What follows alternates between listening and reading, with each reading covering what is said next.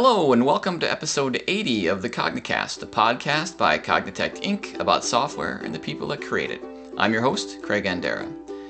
Well, I want to remind you that EuroClosure tickets are still on sale. EuroClosure will be held in Barcelona, Spain, June twenty-fifth and twenty-sixth, twenty fifteen, and should be a great conference. This is our first year running it, Cognitect's first year running the conference. Um, we took it over from uh, Marco and friends, uh, but uh, we're We're looking forward to having a great conference. The same people that bring you uh, Clojure West and the Clojure Conj now bring you EuroClosure. So uh, if you're anywhere in the area or would like to be anywhere in the area, which uh, I would count myself among that number, although I won't be making it to this one, then you should go to euroclosure dot org and uh, buy some tickets. Those are going to be gone pretty soon since June twenty-fifth and twenty-sixth is coming up rather quickly. Um, I want to mention a couple of the things. These other things are not Cognitect related. Just want to make sure that we don't take any credit for things that we didn't do, but I want to mention them because they look pretty interesting. Um, so Skills Matter is presenting a fast track to Clojure course in London. That's being held June twenty-second and twenty-third. Uh, you can find out more about that uh, at their website, skills matter dot com. Um, I've got the U R L here, skills matter dot com slash courses. slash four seven nine dash fast dash track dash two dash Clojure, although I'm sure you can find that more easily by just searching for it. Um, I want to mention the Clojure Monterey Bay meetup group. They will be meeting Wednesday, June tenth, uh, and I think this episode is going out the ninth, so hopefully you heard in time if you're in the area. That'll be at seven p.m. at Apt Path. Um, you can find them at meetup.com slash Clojure dash mob, M O B. Uh, finally, I want to mention uh, Ambrose Bonnaire-Sergeant, previous guest on the CogniCast. Um, he has kicked off a new crowdfunding campaign to support some more efforts around type closure, uh, specifically around gradual typing. So the, probably the best place to find that is just find him on Twitter. He's at Ambrose, B S, A M B R O S E, B S. Um, on Twitter. Uh, I just went and funded him myself. Uh, you should too. Ambrose is doing good work. Um, interesting stuff and uh, good guy. So uh, go there and, and give him uh, give him a few bucks if you're able to. Uh, and if you're not able to do, donate money, if you have the ability to donate time, I know he's looking for help. Um, you'll find the video on his site where he talks about what the project is and how you can get involved. So please go have a, have a check uh, for that. Um, I guess there's one more thing I want to mention, which is actually relates to, I said I think this episode is going out on the ninth. You may or may not have noticed, but um, thanks to the efforts of uh, Kim and the rest of the production team, not due to me, that's for sure, um, we are now on a fairly regular schedule. We uh, are releasing episodes. We've gone to a schedule where we release episodes the first and third Tuesday of each month. We may, from time to time, do special episodes above and beyond that, but for now we've been sticking with that schedule since about the beginning of the year. So I want to call Kim out, thank her for her work, because that's actually um, wouldn't have happened if it weren't for her. And if you go back and look at the schedule that uh, we took, we kept when I was in charge of all that, um, it was a little more, shall we say, irregular. Um, so I'm pretty happy about that. So uh, also, you you know, gives you a, an idea when to look for it. Now I can't say that we'll always stick to that. Um, I mentioned that this episode is going out the ninth of June. That happens to be the second Tuesday. Well, that was just due to the holiday um, that we had that uh, meant that we didn't have everybody uh, here in the U S, the uh, Memorial Day holiday. That meant that we couldn't um, spend the time on it that we usually do. So we may occasionally deviate, but we've been pretty good. So uh, you should be able to look forward to the first and third Tuesday of each month with a new episode. So um, yeah, I think that's good. That's all I got on my notes here. So we'll go on and go to episode eighty of the CogniCast.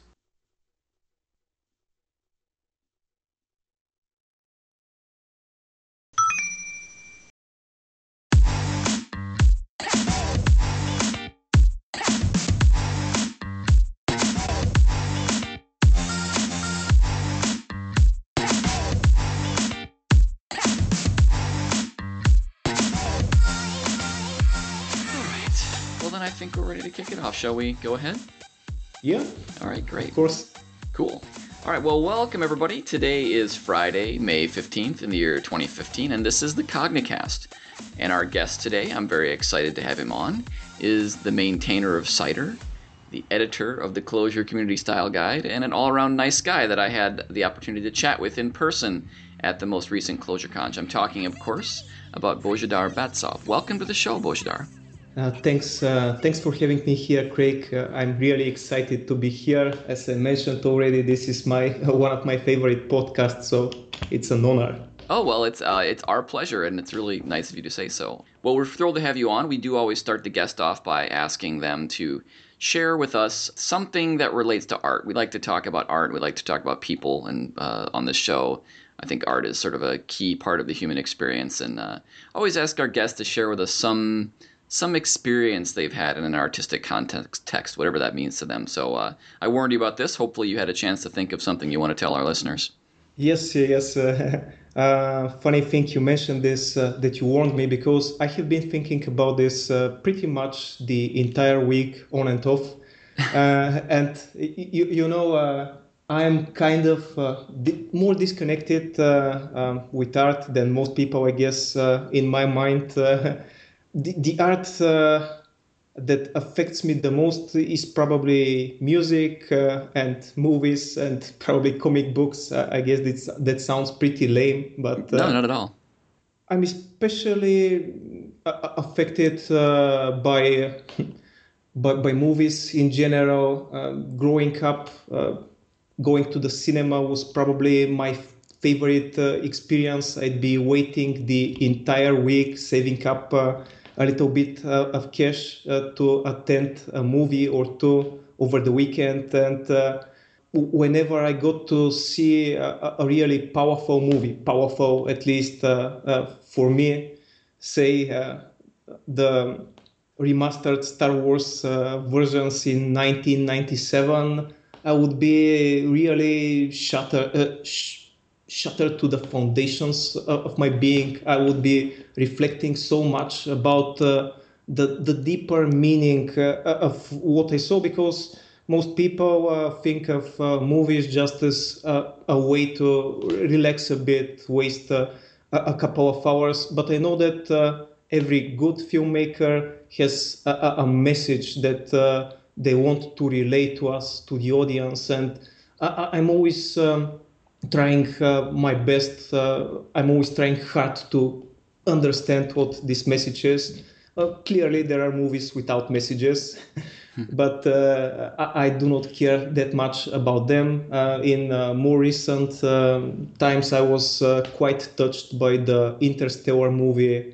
Uh, it was uh, a, a really nice uh, exploration of the human ambitions, the uh, family bonds, uh, and uh, their strength and their power. Really, really good stuff. hmm. I wanted to see that one, but uh, I don't get to see as many movies as, or, or rather, I haven't made it a priority. I shouldn't make excuses. I haven't made it a priority to see the, the movies that I would like to. Do you, so do you have an all-time favorite movie? I mean, I agree with you, first of all, that movies can really be a powerful experience. I think you've got a lot of different things assaulting your senses. We're very visual, you know, the the, the darkness of the theater, all that I think can, can make for a very powerful experience, at least for me. Do you have a... A, an all-time favorite movie that, that you would that you would name? No, I, I cannot name a, mm. a, a concrete movie, because uh, I, I believe comparing movies uh, with one another, especially if from different genres, is like uh, comparing oranges to apples. Uh, it, it doesn't really make uh, a lot of sense. Mm. I do have a lot of favorite movies, but uh, no one, uh, no movie stands uh, way above uh, the others. Yeah, that's fair enough. I mean, it's, uh, it's maybe like saying uh, I, I may have a favorite entree and I may have a favorite dessert, but that doesn't mean that I like either one of them to the exclusion of the other, or, or that I would say either one is my favorite food. I absolutely buy that. Well, cool. Um, so I think most people know your name and would guess uh, what, the main reason, not certainly not the only reason, but the main reason that we wanted to have you on the show. You know, obviously we talk a lot about Clojure, and uh, you are the maintainer of Cider, which is an extremely popular... Um, I believe by the most recent measure, Emacs is the most popular editor for for Clojure, and Cider is, I I believe at, at least, that Cider is the most common way that people use Emacs to to edit code. So, and, and you've you've done a lot with that recently. Uh, you're you're quite active. Um, I certainly use your work all the time. That's how I program. And I don't know. I mean, maybe not everybody knows what it is. Like I said, it certainly is extremely widely used, but maybe you could start out by explaining for anybody that doesn't know what exactly Cider is. And I think it has a pretty interesting history, and if you wanted to talk about that too, I think that would also be cool. Of course, of course. So uh, Cider is basically an interactive Clojure development environment for Emacs. It was heavily inspired by uh, previous uh, Emacs work for other Lisps, uh, mostly by Slime for Common Lisp, and uh, to some extent by more recent uh, tools like uh, Geyser for uh, Racket and Scheme. It, I have talked uh, a lot about uh, the, the history of the project uh, at uh, the previous Clojure Conj, uh, and I, I guess people who are more interested in the details can uh, go and watch the presentation, so I'll be brief here. But uh, traditionally, we, we started off uh, programming in Clojure uh, in Emacs by porting certain aspects of uh, the Slime environment to Clojure. We swapped the Common Lisp backend with uh, a Clojure backend. Uh, backend for uh, uh, Slime is named uh, Swank, and we developed uh, a Swank Clojure backend, which was uh, pretty popular back in the day. I believe uh, that it was the very first interactive development environment for Clojure. It had, uh, unfortunately, a lot of limitations, mostly because uh, there is uh, a certain level of mismatch between the features offered by Common Lisp and the features offered by Clojure. Obviously, all, all of the work being done in, in Slime was uh, in the direction of uh, providing a com- compatible backend, but uh, the front end was uh, clearly uh, designed only with Common Lisp in mind. So this resulted in a suboptimal experience uh, for the Clojure users, at least in my mind. Phil uh, Hagelberg started an initiative uh, to provide um, another uh, environment which, uh, which uh, would be based on the freshly minted uh, nREPL server uh, developed by Chas Emmerich. The project uh, was somewhat quickly abandoned by Phil, but not uh, before he posted to the uh, Clojure mailing list. Uh, then uh, an- there another guy, Tim King, decided uh, to pick up Phil's work, and he released uh, the first public version uh, of the project. Back in the day, it was called just nREPL, and uh, it-, it was pretty much uh, just Uh, an re-implementation of uh, the Slime uh, functionality using nREPL as the evaluation uh, backend I- instead of uh, Swank Clojure. Uh, there were certain problems with uh, the initial approach uh, the project had taken, uh, most notably N- nREPL ships with uh, a bare-bone functionality. Uh, for implementing um, R E P L clients, you have uh, a way to evaluate code, you have a way to interrupt uh, the code evaluation, you have some uh, basic error handling, uh, you, you have a way to query the nREPL server for the functionality which uh, it provides, and uh, this is uh, this is the bulk of it.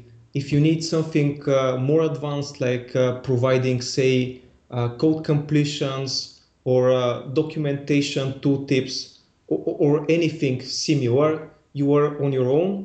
You had uh, two. You have two options. You either uh, implement nREPL middleware, pluggable uh, nREPL components to provide the extra operations. You have to implement those in Clojure and uh, bind them with uh, the, the server, or you can Uh, inline all the Clojure code that you need in the client and uh, evaluate it uh, using the standard eval operator. Uh, nREPL had uh, adopted uh, the second approach, and uh, clearly as you go forward, as you try to develop uh, more complex and more complex functionality, inlining uh, huge, uh, huge sections of Clojure code in uh, the Emacs Lisp code, which is uh, the, the native language for Emacs uh, becomes quite uh, unyielding. And uh, the deeper problem is that you, you start making more and more assumptions about the environment in which uh, the nREPL server is running. Uh, for instance, originally nREPL was using the Clojure Complete library uh, for auto-completion. And the reason for this is that it was known that Leiningen was depending on it. So if you, if you evaluate some of its functions, They will, they will probably be there. The problem uh, with this, uh, as we discovered quickly afterwards, was that not everyone was actually using Leiningen to boot their nREPL server. So some people ended up without auto-completion, which uh, was definitely not, not a nice uh, and um, desirable scenario for us. Tim, at some point, um, Uh, abandoned work on the project. I believe he started some new, very demanding uh, job. I was one of the early contributors, and uh, he decided to uh, pass uh, the project maintenance to me. Um, one of the first thing that I di- things that I did was renaming the project, because there was a, a lot of confusion in the community back in the day, because we had two uh, popular pieces of software called nREPL, the server and the client. And after that, uh, my biggest decision was to scrape all the inline Clojure code from the client and uh, push it into reusable nREPL middleware. Uh, and when I say uh, reusable, this is probably the nicest thing about Cider, and this is uh, the point about few people actually think, or, or at least I believe that this is the case. Much of the backend that is powering Cider uh, has uh, nothing Emacs specific in it. It can be leveraged by any editor or any inter, um, integrated development environment uh, which needs to provide advanced Clojure editing functionality. And this is uh, super impressive and interesting for me, that we have uh, close uh, collaboration with uh, two writers for Vim, for uh, Sublime Text, and uh, for uh, Eclipse most recently. This is uh, an unprecedented level of cooperation uh, from competing products, mm-hmm. at, at least competing uh, as far as the general public is concerned. But Fireplace is powered by the same middleware Cider is. Clojure uh, counterclockwise will be powered by it soon as well, or at least it seems like this. And there is some refactoring functionality for Sublime Text, uh, which is also based on Cider, and uh, another bit of middleware, uh, refactor and nREPL, which will uh, be integrated in Cider and nREPL in time for the zero. Uh, one point oh release. Oh, yeah, that's right. This is, so I've been with, you know, I've been using the various technologies that you mentioned since the beginning. I mean, I used whatever the Clojure Slime, what was, I forget exactly. You mentioned the name, but there was a thing that was basically Slime, and then there was all this other family of tech. I've been on Emacs uh, the whole time, and um, it's been really interesting to see the evolution. Um, one of the things that you mentioned, because I also used Slime when I used to dabble in Common Lisp, and you mentioned that there were some differences between Common Lisp, the language, and Clojure, the language, that were part of the original reason that there was a switch away to away from Slime and towards something more custom. And, and I, I got a little curious when you said that. I, what what were the language features? Because there's still things, I think, maybe you can correct me if I'm wrong, there are still things that are in Slime that we don't have in in the Cider world. I, if I'm, correct me if I'm wrong here, but things like who calls, uh, maybe it's there and I don't know it, but uh, there, there are at least some things. It, it, it is there, uh, but it is not uh, in Cider proper yet. Uh, it is available uh, in uh, the nREPL refactor middleware plus the C L G refactor L plugin for, for Cider. Uh, but yeah, Um, most things uh, at a superficial examination are, are the same. But uh, for instance, if we consider something pretty basic like uh, documentation, in Common Lisp, uh, we deal only with one uh, class of documentation. And this is the documentation for uh, Common Lisp functions and variables. In Clojure, for instance, first of all, we don't have uh, this distinction between uh, a function and a variable, right? Mm-hmm. Right, it's a Lisp one, right, instead of a Lisp two, yep. Yeah, uh, and uh, we have to deal with certain aspects of our uh, host environment. For instance, uh, I, I don't want us to support only the Clojure documentation. I want us to support natively Java documentation, uh, JavaScript documentation, C L R documentation, whatever, whatever we may need.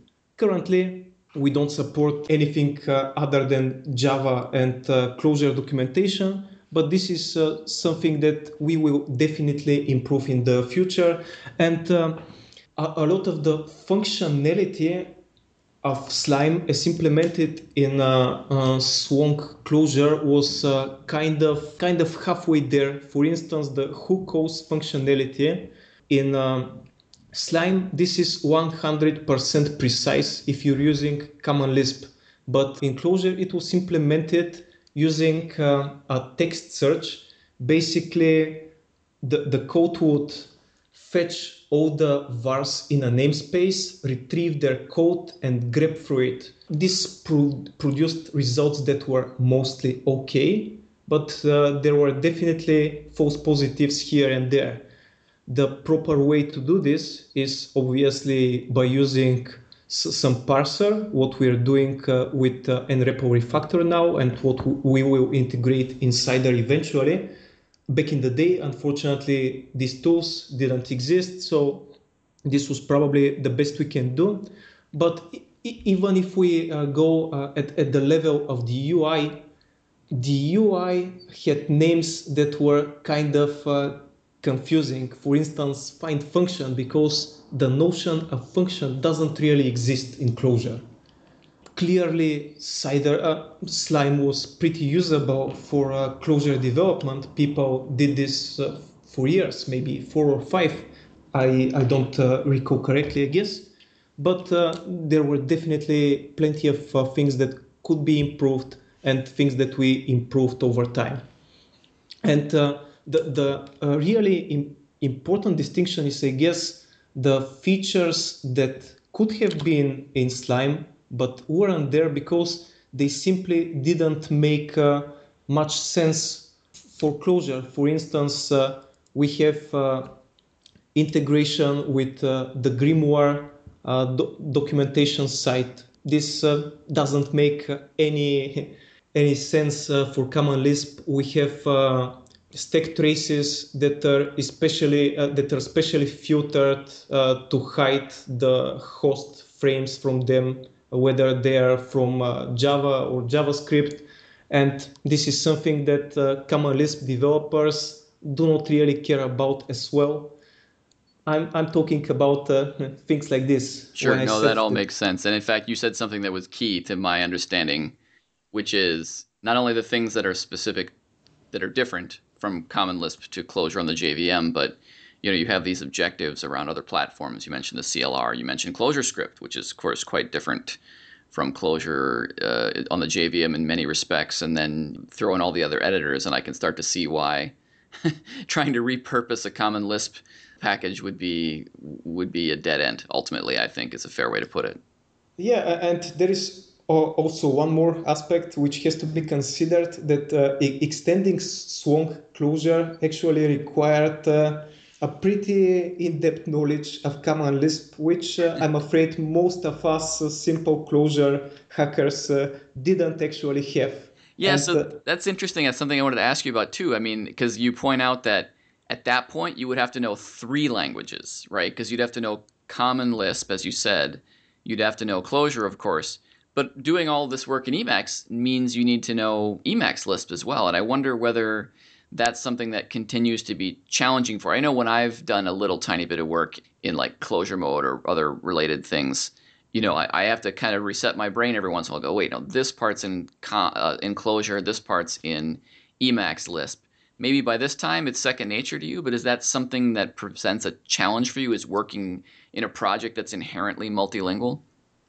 Well, uh, it, it used to it used to be a challenge uh, for me at, at some point. Uh, Uh, you, you know, uh, I, I have been an Emacs user for quite a while, but uh, working on Cider and my desire to create a better environment for Clojure was uh, one of the key uh, motivating factors that pushed me to ac actually master Emacs Lisp.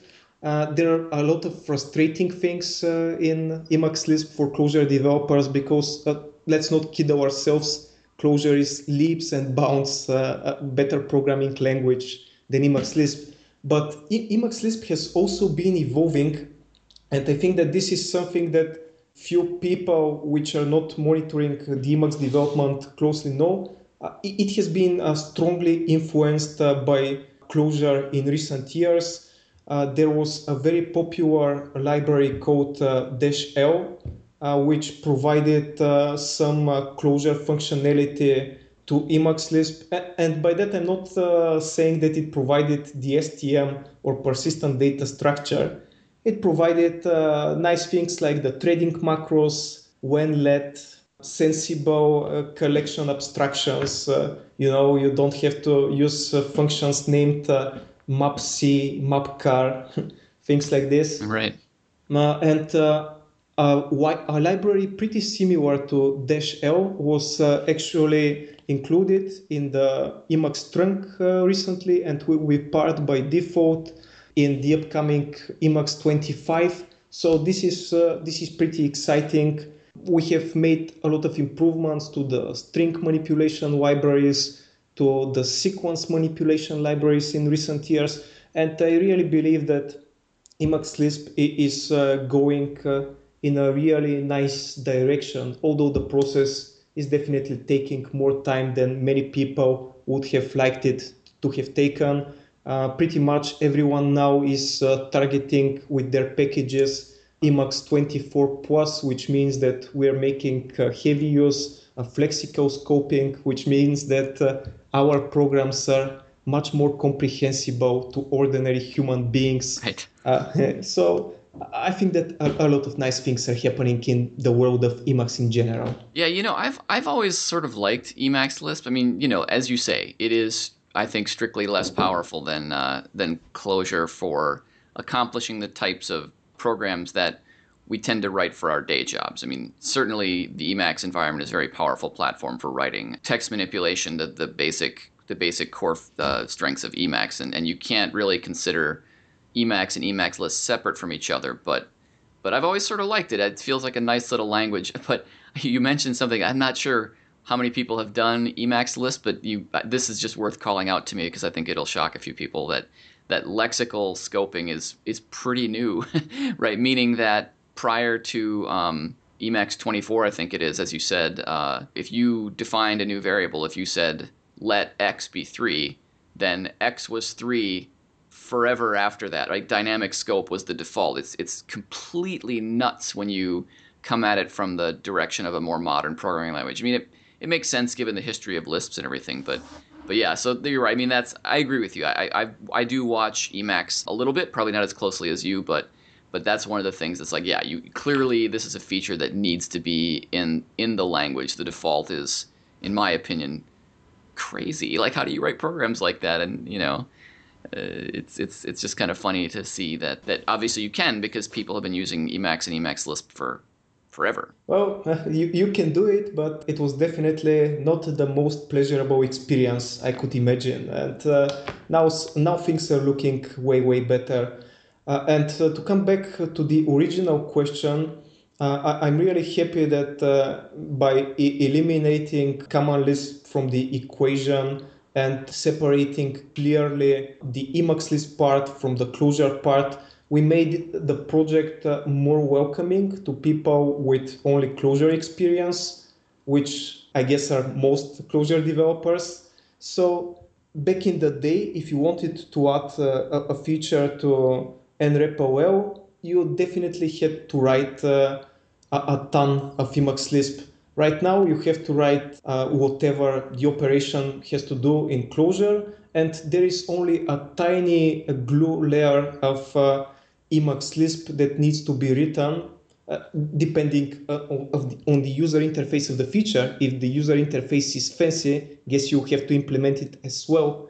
in Emacs Lisp, but most uh, a, a ton of useful uh, features have a very, very simple U I. So if you're a Clojure master and you want to contribute something to Cider, it's pretty easy. And uh, if you need help with uh, Emacs Lisp, obviously I'm here to help, and uh, other guys uh, have been, and girls have been helping a lot with the project. So uh, the buzz factor is definitely not one, and uh, we we want to sol solicit as many new contributors uh, as possible. We want to ensure uh, the future and the health of the project going forward. Uh, so I'll ask you a question that I ask a lot of people that are um, associated with open source projects. Do you think that contributing to Cider would make a good project for somebody who is just learning Clojure, and maybe they don't do it for their day job and they're like, ah, I would really like to have like a motivated problem to work on? Or do you think that it's something that someone would need to have more experience? Well, uh, I, I definitely think that it is not very hard. It uh, really depends on the problem that you try to solve, but still the majority of the problems that we have are relatively simple, well-defined, and they are not solved for Uh, one reason and one reason only, that everyone is so busy, um, and uh, we have uh, day jobs, families, uh, life outside computing. uh, so uh, I think that uh, contributing to Clojure is uh, a, a pretty good uh, way to get started in Clojure, and it is also a pretty good way to get started with Emacs. And if you want to contribute to, Clo to Cider, uh, you don't necessarily have to contribute to Cider itself. You can contribute to one of the many uh, awesome libraries that we leverage internally.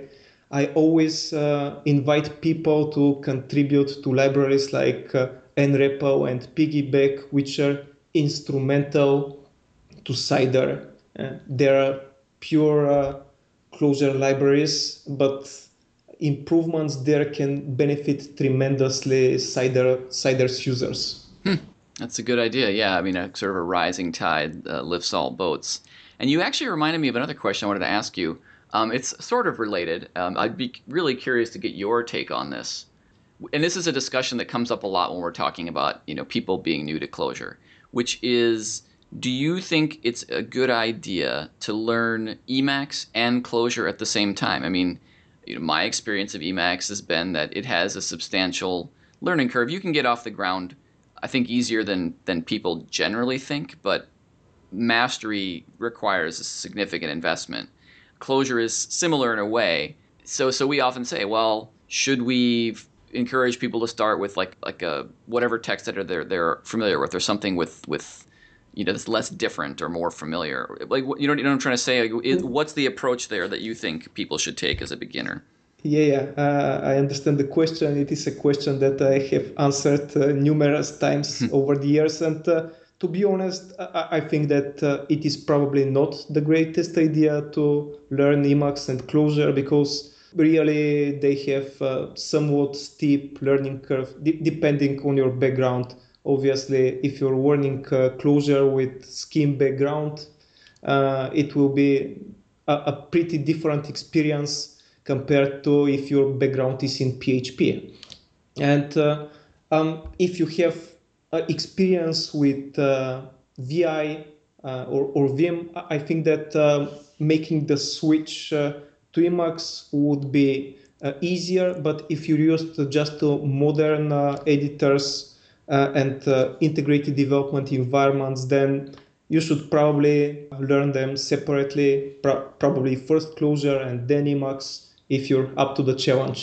Yeah, and so that, that raises another question. I have been using Emacs for, oh my, a long time, since about nineteen ninety, and mostly every day during that time. So I'm well familiar with it, like to the point where if I'm in some other program, I frequently, I bet you do this too, we'll, we'll use the keyboard shortcuts for Emacs and go, ah, that doesn't work.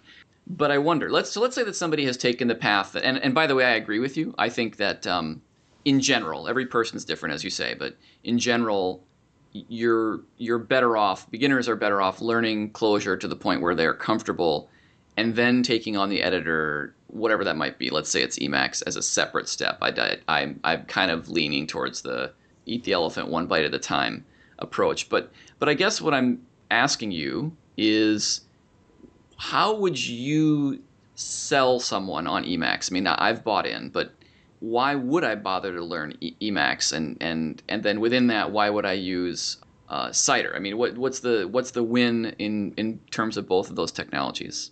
Well, my usual sell for Emacs is uh, the following.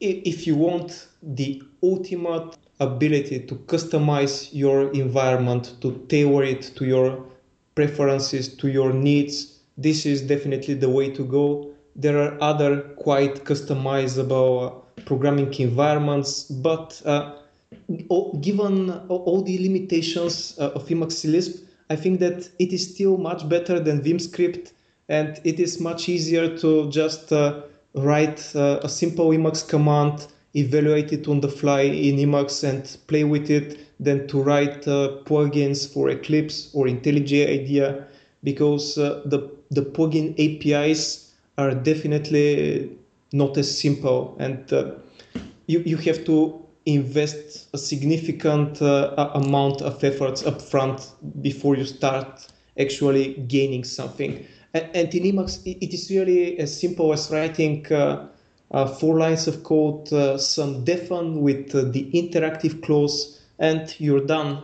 You can immediately use uh, MetaX to evaluate your new command, get get some real feedback, and refine, uh, repeat, refine, repeat. It is uh, it is probably the nicest uh, experience I've ever had customizing a programming environment. Mm. And uh, this is exactly the same experience that uh, Cider provides for me when I'm programming in Clojure. And uh, this is why I believe that uh, uh, Cider is a good option for uh, Clojure programming, uh, because it, it integrates so seamlessly with uh, the environment.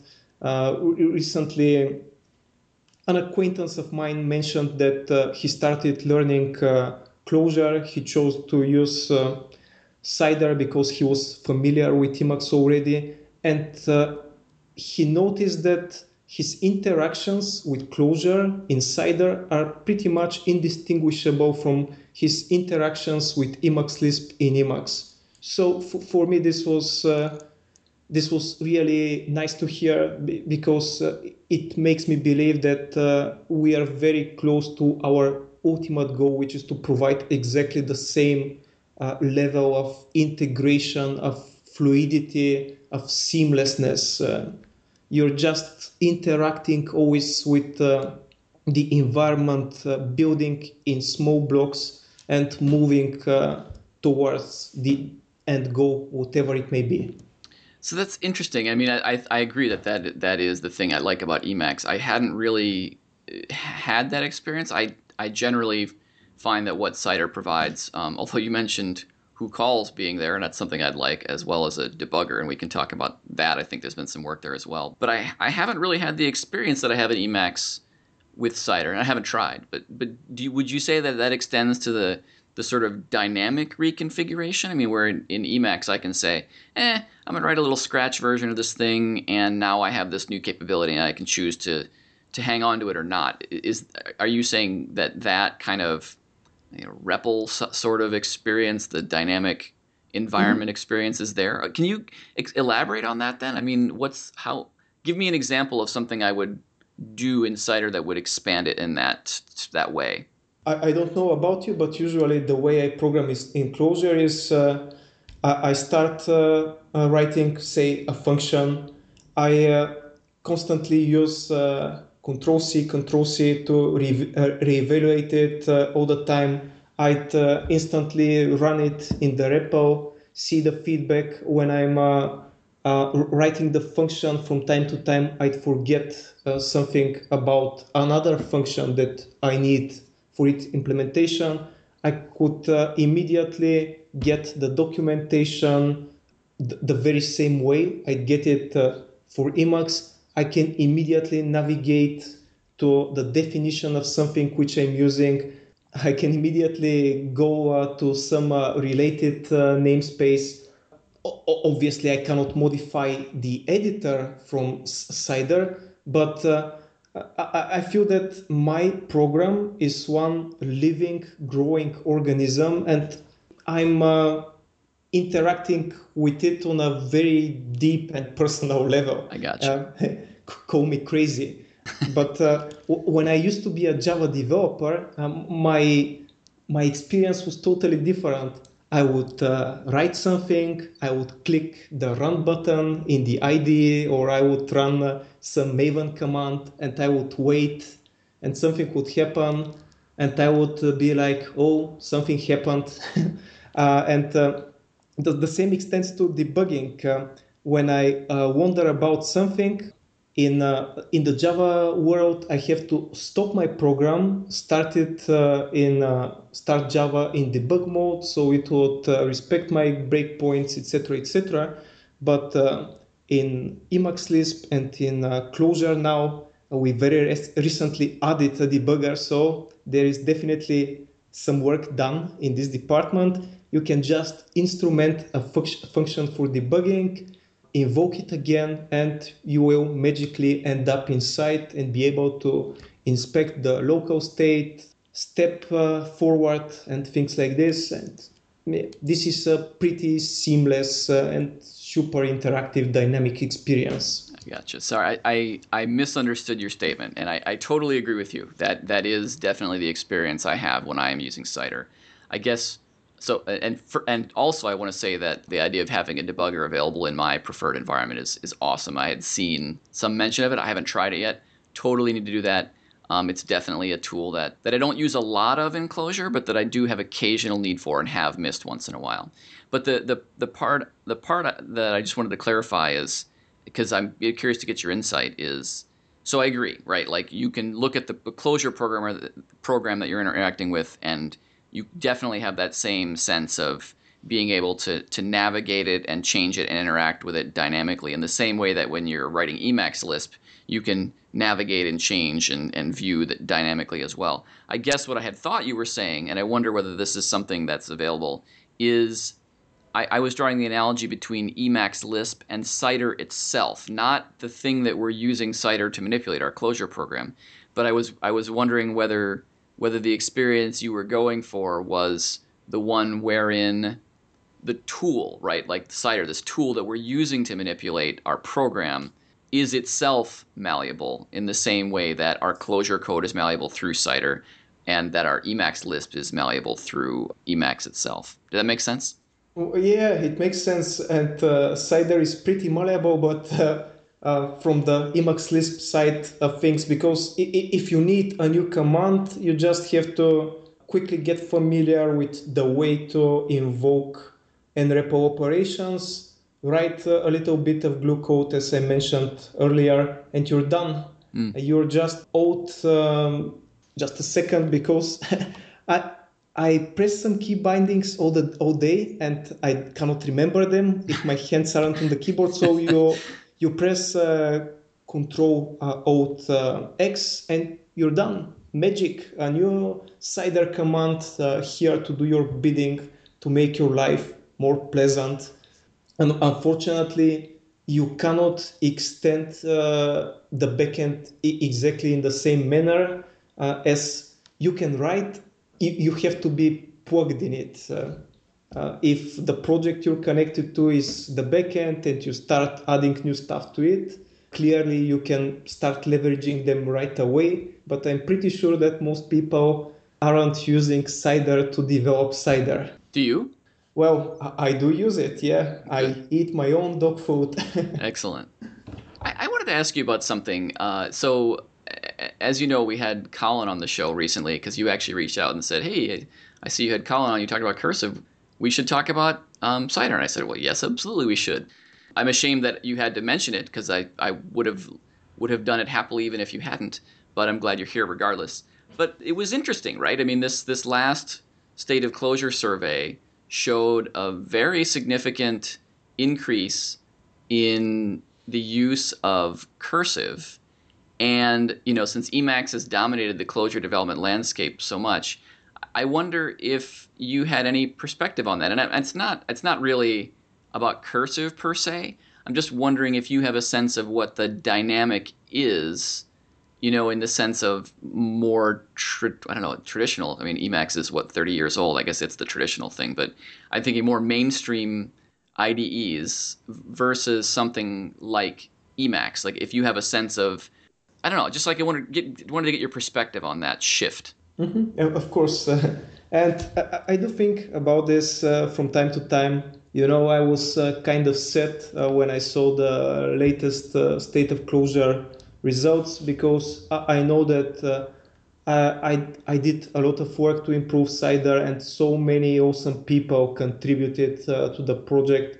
I cannot help them enough, uh, uh, thank them enough, but uh, I'll use this uh, as an opportunity to do so. You're awesome. I value each and every contribution, no matter how small. The project wouldn't be uh, as great uh, without its great contributors. So uh, I knew we had done a lot of work, but the popularity of the project was uh, declining. At, at least originally I was kind of upset, but uh, when I thought a bit uh, about the problem, I realized that the ma- majority of the people using Emacs didn't really need Emacs. Uh, they didn't uh, need the power to extend it that much. They only wanted to write Clojure code, get uh, get their Clojure programs up and running, possibly as quickly as possible. They're, they were probably way more familiar with other environments, and they were using Emacs just because they weren't any good alternatives. I can honestly say that uh, Cursive uh, is an amazing tool, and if I if I wasn't using Emacs, I would probably be using Cursive myself. So uh, so this is uh, perfectly natural for me. For me, Clojure always felt like a gateway drug to Emacs. I was very happy that uh, we had the best Clojure tooling. So many people who would normally never try Emacs tried Emacs, liked Emacs, uh, and stayed with Emacs. But I, I'm not, uh, I'm not de- delusional. I know that it is impossible that Emacs would uh, feel right, right, uh, like the right tool for each and every one of us. So I- I'm just happy that people have the opportunity to choose whatever tool uh, is best for them, and th- this is really powerful and really important for the success of any programming language. I, I think that uh, Clojure is not uh, extremely successful yet, uh, to some extent because we were missing the, the, the right tools. Java may not be the nicest programming language in the world, but it has such an awesome tooling ecosystem. Uh, the tools pretty much uh, eliminate half the pain points in, in the language itself. And I- imagine if Clojure had tooling as awesome as this, we would uh, blow Java literally out of the water. or, or at least I believe so. I know that uh, a Lisp is unlikely to, to um, displace all the languages from the Algo family, but still it's a nice, nice dream, at least for me. So Uh, to, to summarize, I, I just believe that we're getting uh, better and better Clojure development tools, and uh, the distribution of the users is, is normalizing. Uh, they're just moving away to their preferred, most native, so to say, tools, which is perfectly reasonable, and I would have it no other way. I agree, and I, I certainly wish Colin all the luck in the world. I think, as you said, it's actually quite important that uh, that Cursive exists, and it does. It, you know, lots of people I've talked to are very impressed for it. But I will say, I think there's one problem that it's unlikely to solve that's critical for me, even aside from the fact that I personally am an Emacs fan, which is there are a lot of times where I need to develop in a terminal, right? I, I need to. Like, I'm on a I'm on a machine where it, it would be quite difficult. I'm pairing, for instance, or Tmux. Um, and it would be quite difficult for me to um, to do so otherwise. I'm, obviously, Vim could fill the same the same uh, niche, but um, if I'm going to be in a text editor, I have my personal pre- preference there. So um, you can be guaranteed that I will continue to make use of uh, e- of Clojure from Emacs, and, and therefore very very likely use Cider to do so. I think that's an important uh, important aspect of the of the tool. Yeah, but by the way, it, it is funny that you mentioned this because I, I have been uh, an Emacs user for over ten years now, I think, and I very rarely use Emacs in the terminal, so this was not a use case uh, that would pop uh, immediately in my mind. Yeah, I mean, I spend a lot of time on uh, Amazon E C two machines, and I spend a, at least part of that time pairing. And for that scenario, um, it's hard to beat a terminal. I mean, you, the other option really is screen sharing. And I do that a lot, too, where one person is just watching. But I don't know. I prefer that. And so I think it's, mm-hmm. a, it's a fairly important, for me at least, use case. Cool. Well, I want to make sure that we get to a couple other things. One of them is uh, you mentioned uh, the one point oh release. Do you? I have not been tracking Cider very, very closely. Is there a is there a time frame or a feature set or anything that you want to say about about one point oh or the imminence thereof? Uh, so uh, there is a feature set for the one point oh release. Uh, there is no time frame. We will release pretty soon the uh, zero point nine release, which might be the last or the uh, penultimate release before the one point oh release. Um, we're having some problems, unfortunately, with the ClojureScript compatibility because things are shifting so so quickly in the ClojureScript world. By the time we managed to make Cider compatible with the latest ClojureScript release, a new one comes along with more changes, and we're uh, again facing breakages and problems. It is uh, a, a bit crazy, but uh, I really hope that the dust will settle relatively soon.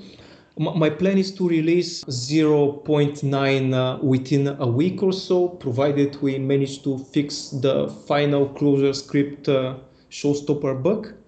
And for uh, one point oh, we are going to merge all the features from uh, C L R, uh, C L J refactor into um, into Cider proper. This will give us find usages. This will give us extract definition. Uh, this will give us uh, e- extract local, uh, things like this, all the useful refactorings that I D E users uh, are accustomed to. I think that this would be an epic step forward. Uh, the integration between the two projects will likely be painful. A lot of people will hate us for a while during the transitional period. So I guess my advice for people going forward is to stay away from one point oh snapshot while we develop it. But zero point nine should be a pretty solid, a solid release. Uh, we have the debugger, which was one of the main uh, blockers of the one point oh release. So right now, we just have to provide the refactoring features out of the box, and we are golden. We're also considering one more relatively big change, and this is uh, the new Socket R E P L, which is coming with uh, Clojure one point seven. We're not sure whether uh, it is worth investigate, investing a lot of efforts to support it so soon, because uh, we have been focused exclusively on nREPL for obvious reasons, and our code is highly coupled uh, with nREPL at this point. Decoupling it uh, is not impossible, but it will definitely take a while. For the future, I, I really hope that we'll be able to support uh, this uh, Socket R E P L out of the box as well. As I know, people uh, dislike dependencies. Uh, the number one complaint for Cider is that you have to install additional middleware for it to work properly. But even with the Socket R E P L, you still have to install some additional dependency because the tooling code has to be somewhere. And uh, we're investigating some ways to auto-load uh, such dependencies, but this is probably further down in the future. Very exciting. I, I, I have a kind of a random question. I, I have seen some talk lately on, in the Emacs space about expanded use of what I believe are called Hydras. Are you familiar with this? Uh, yes, uh, it, it is uh, a project by Oleg Krechel. Am I correct? I think that's right. I saw it on the eReal blog, which is a pretty good uh, Emacs-based uh, blog. I, mm-hmm. I like it a lot. I like the concept. You see it primarily, at least I see it in Magit used prom- predominantly. And as mm-hmm. you were talking about, you know, these new features like the refactoring stuff in particular, I could Here I am giving you advice on a project you spent countless hours on after I've thought about it for all of thirty seconds, so please feel free to ignore me, but I wonder whether you think there's any value in making use of... So just in case people don't know, a Hydra is this idea where you kick off a command, and what it really takes you to is the beginning of sort of a, a, a tree of commands where it would say, like, well, the next thing you're going to do is press R to refactor, and then after that it's E to extract method, and you get visual feedback on those options. It seems like the sort of thing that would be useful for something like refactoring, where you do actually have a, a plethora of options available. Yeah, exactly. And this was what I was going to say, that uh, refactoring is the place uh, where when I can uh, see this as uh, a most useful addition. If you look at the key bindings for uh, refactorings we have right now, they're not exactly the uh, most... Uh, easy to use key bindings. Unfortunately, we have so many interactive commands that we're having a really hard time finding uh, good key bindings for the new commands. One of the ways uh, we are trying to subvert uh, this issue is by adding uh, dedicated key maps for families of related commands. For instance, we have a key map for documentation commands. We can have key maps for other families of commands as well, but still they add more and more keys without the feedback. And uh, the, the feedback that Hydra provides is really nice. So something like this is definitely in the cards for the future. Excellent. We mentioned at the top of the show that Cider is not all you do. Uh, you're also the editor of the Clojure Community Style Guide, which I'm not sure if people are even aware of that. And I want to make sure that we spend a little time talking about that. So maybe you could give us a description of what that project is about. Uh, so as with many uh, new languages, uh, there is always a problem for the beginners that uh, they're uncertain about uh, the best ways, the uh, idiomatic ways to implement something or to just to just format something. I know that when I was starting to program uh, a long time ago, I searched for such resources for Pascal, and uh, after that for C, for C++, there were plenty. And um, I, I felt that something like this would be very useful for uh, Clojure developers, because I, I saw um, at many forums, uh, mailing list, questions about whether this is a good idea or a bad idea, how do you indent this, uh, whether it has one space or two spaces or uh, whatever, how do you, uh, when is preferable to, when is it preferable to use threading over the normal way to compose uh, functions? And uh, be- because I had already written a similar uh, document for Ruby, I, I do, uh, fortunately, unfortunately, or for various reasons, I do a lot more uh, Ruby development than Clojure development. So I had written an uh, extremely popular document for the Ruby community, and I decided that uh, I can uh, reuse the knowledge I've gained, uh, maintaining and editing it over the years, uh, and apply it to my beloved Clojure community as well. I solicited feedback from uh, dozens of people, and I, I think that uh, it is a really great resource to get you started uh, with the best practices on a very simple uh, level uh, with Clojure. Here we're obviously not taking uh, talking about architectural patterns or things like this. Those are just uh, some basic uh, rules of thumb that you you might want to follow. Because style, style for me in general is very important. You don't want to be distracted uh, uh, by the old style of a project when you're going over its code. If people stick to more or less the same rules, uh, rules that are established, blessed by the community, it is easier for your mind to be focused on what the code does instead of on how the code looks. I have uh, one huge issue with the Java code base for Clojure. Uh, the Java code style that Rich uh, likes is pretty strange, and I'm always like, whoa, why does this look like this? This is so confusing. Uh, I know that uh, I would be more focused on adding features than on uh, criticizing the code style, style had it been more uh, consistent with uh, the common Java practices. And this is why I'm so into style, um, providing some general guidelines for uh, organizations, teams to follow, because we shouldn't be thinking about the trivial details. Uh, we should just know them, and we should focus on the important tasks at hand. Agreed. No need to reinvent the wheel on that. And uh, there is definitely value in having a common starting place for, for everybody to share. So I think that's super cool. And we'll, obviously, we'll put the, the link to that in the show notes so that people can find it easily from there. Um, well, I see we're coming up on about an hour. I don't want to cut the conversation off. It's been super interesting, especially if there's Uh, anything else you think we should cover today? I'd be more than happy to talk about that. But of course, we will have to have you back on uh, at some point in the future. You know, you're not stopping with Cider, and so there'll be more to talk about there as well as whatever else you work on. But uh, like I said, don't want to cut the conversation off. Is there anything else that you want us to cover today?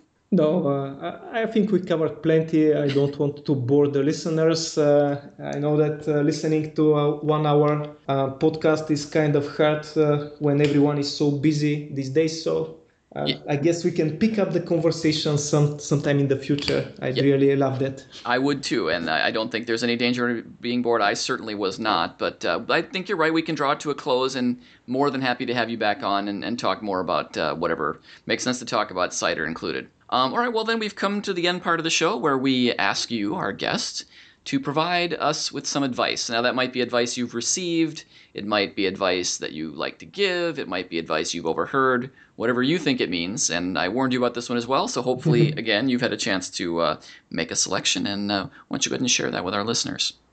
Sure, yeah. Uh, I, I had a chance to think about this. And my advice for the listeners would be never make uh, compromises with the, the things uh, you work with.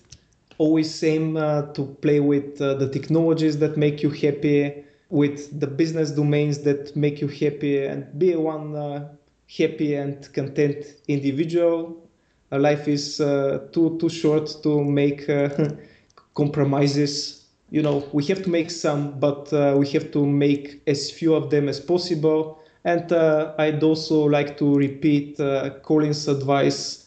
Uh, work and programming is not everything in life. Uh, I'd encourage everyone to spend some, some time in the real world as well.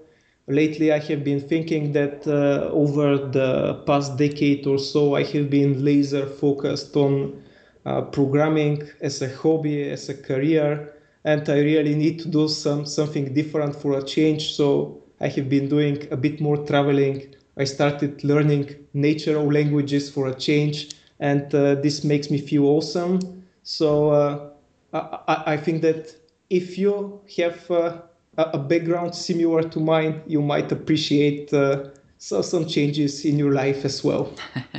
Yeah, I'm right there with you on that one. I uh, I find that at this point in my life, I've gotten to a point where I don't spend as much time of my free time um, in front of the computer anymore. I have a, I have a, I, people have probably heard me talk about woodworking a little bit. That's one of the ways that I spend my time. But you're right; it doesn't need it. It can. It needs to be something that you're passionate about.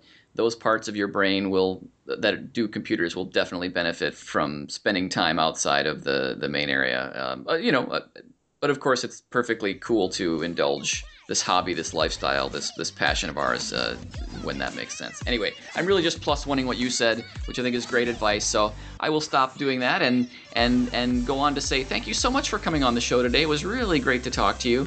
You know, you've done great work with with Cider. The the Style Guide is an excellent resource for people, and uh, it's just been really fun to chat with you. I enjoyed talking to you at, at the Conj, and it's been a, a joy to talk to you again today. So thanks again for coming on. Likewise, it was really a pleasure to be here. So uh, see you soon, I guess. Absolutely.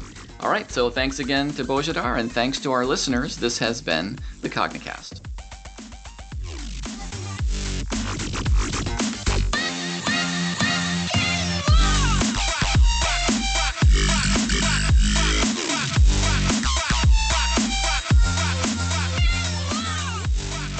You have been listening to The CogniCast. The CogniCast is a production of Cognitect Incorporated, whom you can find on the web at cognitect dot com and on Twitter at Cognitect. You can subscribe to The CogniCast, listen to past episodes, and view cover art at our home on the web, cognitect dot com slash podcast. Our guest today was Bozhidar Batsov on Twitter at bbatsov, B B A T S O V. Episode cover art is by Michael Parenteau, audio production by Russ Olson. The CogniCast is produced by Kim Foster. Our theme music is Thumbs Up for Rock and Roll by Kill the Noise with Feed Me. I'm your host, Craig Andera. Thanks for listening.